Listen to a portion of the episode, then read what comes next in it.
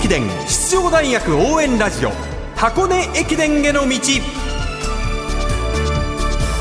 出雲全日本そして箱根。学生三大駅伝すべてを実況中継する文化放送ではこの箱根駅伝への道でクライマックスの箱根駅伝に向けて奮闘するチームを応援紹介しています。ナビゲーターはもちろんこの方。こんばんは柏原隆二です。よろしくお願いします。よろしくお願いします。昨日に引き続きまして各校16名のエントリーメンバーが発表された記者発表会の話題ですね今日は注目チームの監督の声を時間が許す限りお届けします。はい早速いきましょう。まずは前回6位早稲田大学花田勝彦監督です。予定通りの選手をエントリーできたのか聞きました。そうですね、まあ、でも本当にね最後のその15、16、17あたりはねあの悩んだというか非常にあの去年よりも選手層が厚くなってましたので、まあ、最後はこう、ね、すごく悩みましたけれども、まあ、ある程度ね、えー、想定通りのエントリーできたかなというふうに思います。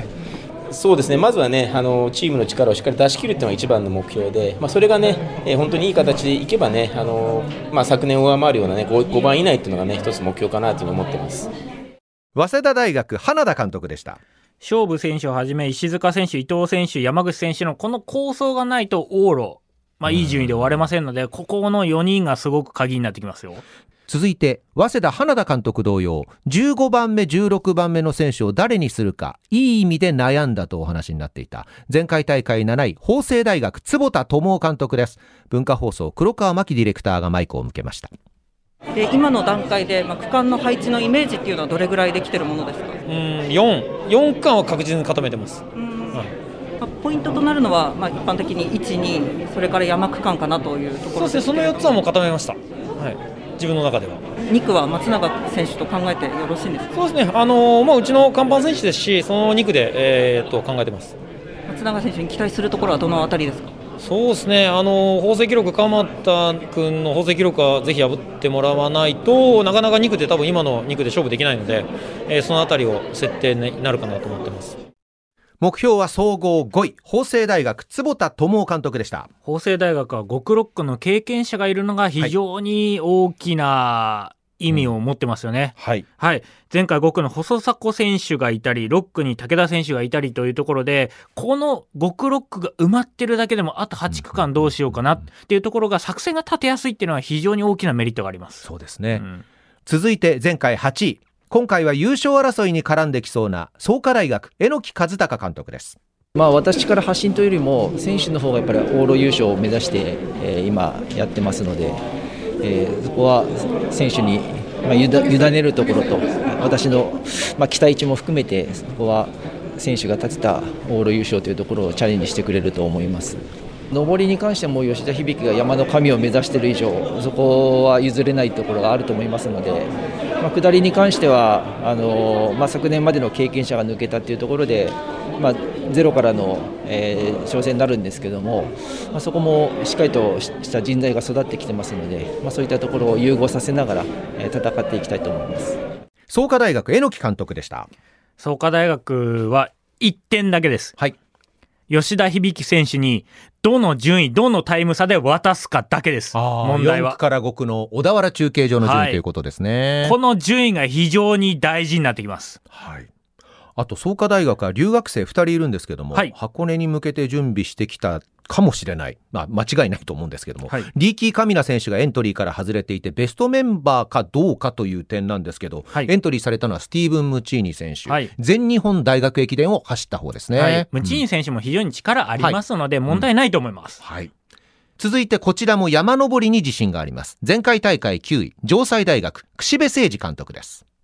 はい。目標は変わらず3位はい、あよくばそれ以上目指してはいます。はい、ただ、まああのー、チャレンジ精神というものをしっかり持って、えー、先頭が見える位置、あるいは先頭争いをしていきたいというふうに思っています。城西大学櫛部監督でした。続きまして前回大会10位柏原隆二さんの母校東洋大学を率いる酒井俊之監督です18年連続シード権を確保いたしておりましてシード継続中のチームでは最長マークしている東洋酒井監督に今大会の目標を伺っていますはい、えー、最低目標はやはりシード権の連続獲得年数を広げることそしてやはり上位ね、えー、に食い込めるようなそういうまあ、走りを演じたいなと思います。東洋大学酒井監督でしたさあ、明るい話題もありますよ。わ松山和樹選手が復帰しまして、まあ一方で石田康介選手が今回故障でメンバー外になってしまったっていうところで、ただ、酒井監督が言うには松山が復帰したことによってもう別チームになったと。言っていましたので、ここも楽しみですし、やはりエースが帰ってくるっていうのは、やはり選手たちもよし、俺たちもやるぞって気持ち、またスイッチ入れ替えやすいタイミングでもあるんで、はいここはやはりいい材料だったのかなと思います。はい。長距離ブロックのキャプテンって佐藤真宏選手、はい。エントリーされてますけど、はい。駅伝キャプテンは松山選手なんですね。やはりここはですね、長年引っ張ってきたっていうところも含めて松山選手に置いたんだと思います。はい。あと石田康介選手が故障でメンバー外。やっとね、小江戸ハーフで戻ってきましたけども、その後やはり故障してしまったので、ここはしょうがないかなと思いますよね。続いて予選会トップ通過大東文化大学真名清監督です文化放送高橋正一アナウンサーがマイクを向けましたどうでしょう、選手たちの表情とかっていうのは、監督からご覧になっていかがですか？まあ、あの昨年はちょっと、あのこわばったところも選手の中でいたんですけれども今年はみんな結構、あの元気いっぱいで、あの今も毎日笑顔で練習やってます。あそうですか改めまして、えー今大会の目標、えーお願いします。まあ、明確なところで言うともう10位えー10位でピンポイントで、えー、シード権獲得を目標にえーしています。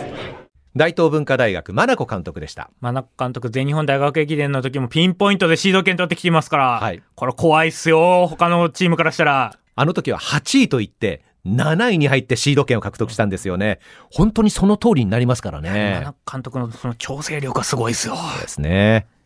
予選会2位通過。明治大学山本武監督の声をお聞きください。小川真由美アナウンサーがシーズン途中の監督就任について伺っています。監督が8月に就任されてチーム雰囲気変わりましたか？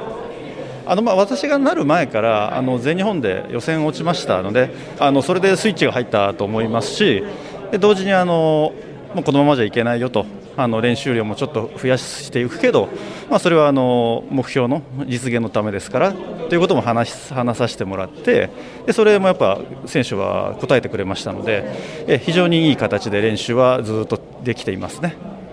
もう学生があのもう当初から8位以内ということを掲げてますので、もうそこを目標にやっていきます。以前からチームのコーチを務めていらっしゃいました明治大学山本武監督でした続いて予選会3位通過帝京大学中野孝之監督の声お聞きくださいえっと、16名順当に選べたということで、今のところほっとしております。あの今日の会見の中では、まあ、学年ごとの分布というところにも触れていらっしゃいましたが、そのあたり、もう少し教えてください。そうですね、本当、大学生っていうのは、1年ごとに強くなっていって、4, 4年生の時に、その大学の4年間を、思いを成し遂げるのが箱根駅伝だと思いますので、あの2、3、5、6と、上級生になればなるほど、人数が増えたということは、指導方針が間違ってなかったのと、学生たちの努力がまさに現れたのかなと思います。改めて今大会に向けての目標、抱負をお聞かせください。うんいつもなんですけど、12月29日に目標を決めたいと思ってです、もちろん学生たちっていうのは、あもっと高い順位、予選会っていうのは、二度と出たくないっていうのは感じておりますので、えーそれに応えられるようにしたいと思っております。帝京中野監督インタビュアー小笠原聖アナウンサーでした。中野監督の哲学が見えてくるようなインタビューでしたね。やはり学生スポーツは4年生の力がないと上位に来ないしシード権も取れないって言ってますのでこの辺りは順当にオーダーが組めたただ中野監督いつも言うのはいや誰を落とすか悩んだよっていう年が結構多いんですよね、なのでそこの選手層っていうところのの中では中野監督からするともう一人二人こう出てきてほしかったなっていうなんかそれも見えてくる感じもしましたね。まだまだお届けしたい監督の声があったんですが時間の関係でここまでです。え？ナビゲーター柏原隆二さんと記者発表会での監督の表情をお届けいたしました。ありがとうございました。ありがとうございました